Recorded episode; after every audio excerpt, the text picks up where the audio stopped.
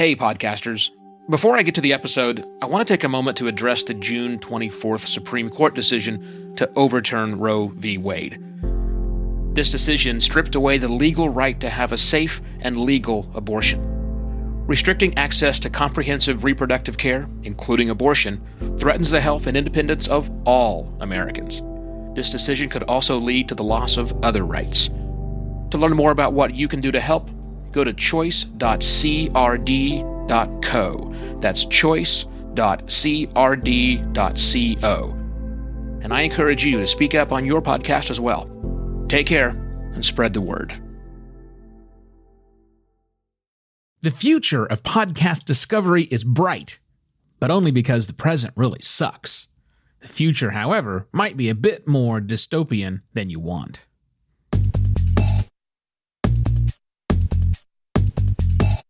Hello and welcome to another podcast pontifications with me, Evo Terra.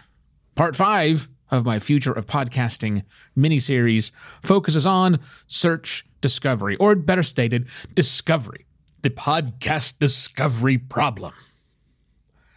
Okay, podcasting doesn't really have a discovery problem. I've said this before, I'll say it again. You, your content, is the problem. You're upset because you're not ranking number one for whatever phrase you're typing into a search engine or an app. That's the real problem. Now, we're going to talk about that problem because, unfortunately, it's going to get a little bit stickier as time goes on. But let's address this thing head on to start with. You want to be found. Well, so does every other podcaster out there. Okay? Keep that in mind. It's not just you. And there's a lot of content out there. I searched for NHL hockey the other day, NHL hockey on Spotify, and I scrolled, tried to find the bottom. I couldn't. I literally gave up after probably 30 seconds of doing scroll, scroll, scroll, scroll, scroll, scroll, scroll. An unlimited number, apparently, of shows out there. They can't all be ranked number one. Okay? So just keep that in mind. They can't be ranked number one for the same search, and they're each and all deserving in their own right. But the other problem is that discovery doesn't just mean search. Think about that for just a moment. Discovery doesn't only mean search, because sure, Google now adding podcast episodes to their SERPs, search engine results pages, is going to definitely increase the discoverability and probably, therefore, accesses to individual episodes. That's great, but that's just search. Search is not the only way people find content. People discover content lots of ways. Spotify is, you know, that was a bad experience for me. NHL hockey, scrolling through endless results, that's not what they want to do. That's not how Spotify lets people discover music. They'll apply their same brains on that into the podcasting space. And that's while that's great and all, here's what that means to you. How do you ensure that your content is being discovered on Spotify if it's not a search? What are the ways you have to optimize it? See, still, there will still be a discoverability problem even after Google does whatever Google's going to do. And then there's Pandora with their podcast genome project, which is going to break down podcast into individual elements or something. We don't know. We haven't seen it. But that's a whole different way of optimizing because that's optimizing to people's tastes and how they, they being Pandora, can analyze your content and all of the other content that's available to serve up a personalized recommendation to their listeners. And that's really the crux of the matter. See, we're talking about it. I've been talking about it, the first half of the program here, backwards. I've been talking about content discoverability problem. The fact that as podcasters, our content is not being discovered by people. That's backwards. Because the content's not laying around doing things to become more attractive to people. we have to turn that around the reality is people aren't finding the content. People aren't discovering the content. Whatever that person is doing, searching, running through their app of recommendations. Any of those things are discoverable places that your content, you would love to have your content in. When people when people do those activities, they're likely finding something on the other end. It's just not your content. So from their perspective, they don't have a discoverability problem because whatever behavior they're doing results in content for them to consume. They don't know about your content, so they don't know what they're missing. So it's not a problem for them, it's a problem for you. So, what you need to do to understand, really, at the root of all of these discoverability areas, whether it's search, whether it's a recommendation from an app, whether it's something new that's coming along, the recommendation for how you optimize your content is always the same. And that is understand the listener intent. That let me change the way I say that. Understand the discoverers, the searcher, whoever they are, understanding their intent of what they're looking for allows you to then create content that matches that need. That's it. That's always the answer.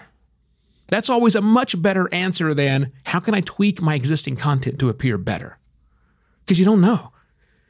And now, how do you tweak your content for Spotify and Pandora and Google and all the other ones that are out there? Nonstop.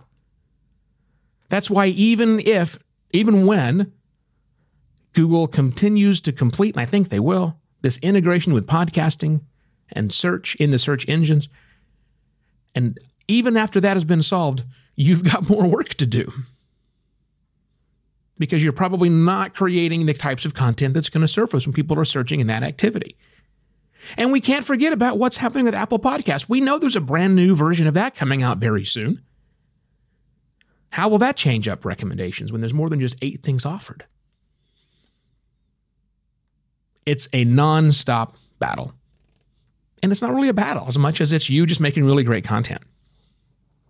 Yep, sorry. Once again, more work for you to do. But no, I'm sorry. Discovery issues are never going away. Wah. Hey, three things before we bail on this episode. Check out buymeacoffee.com slash evoterra. Quick little donation thing, like five bucks a month. If you'd like to do monthly or just one-time donation, or buy me 20 coffees. Hey, I'm easy. Also, people have been joining that little Flick group that we have. Yeah, flick.group slash podcast. Pontification's all one word and join a few others who are also in having conversations with me and themselves. And then finally, if you are in business and you were thinking, darn, I thought Google was going to solve our problems, we need a pro. I would love to be that pro. Let's chat. Evo at podcastlaunch.pro or go to podcastlaunch.pro to see a list of the services we offer clients all around the globe. I shall be back tomorrow with yet another podcast pontifications. Cheers.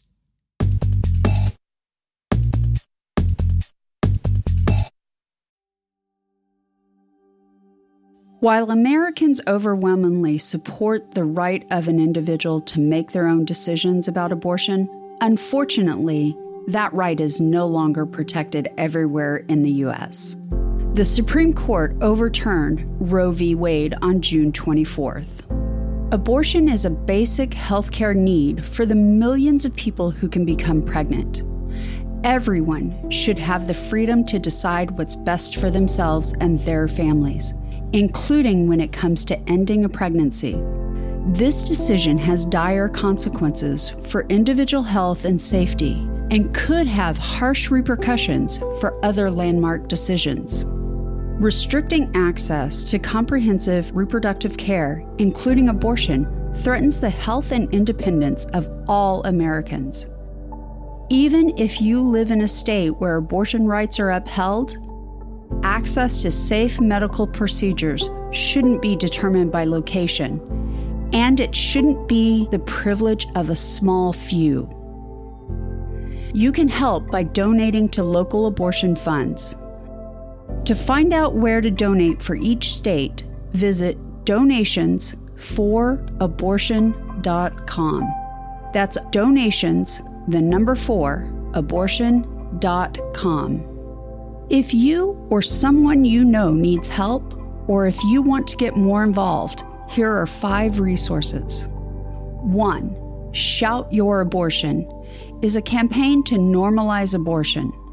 2. Don't Ban Equality is a campaign for companies to take a stand against abortion restrictions. 3. Abortion.cafe has information about where to find clinics. 4. PlanCpills.org provides early at home abortion pills that you can keep in your medicine cabinet. And 5.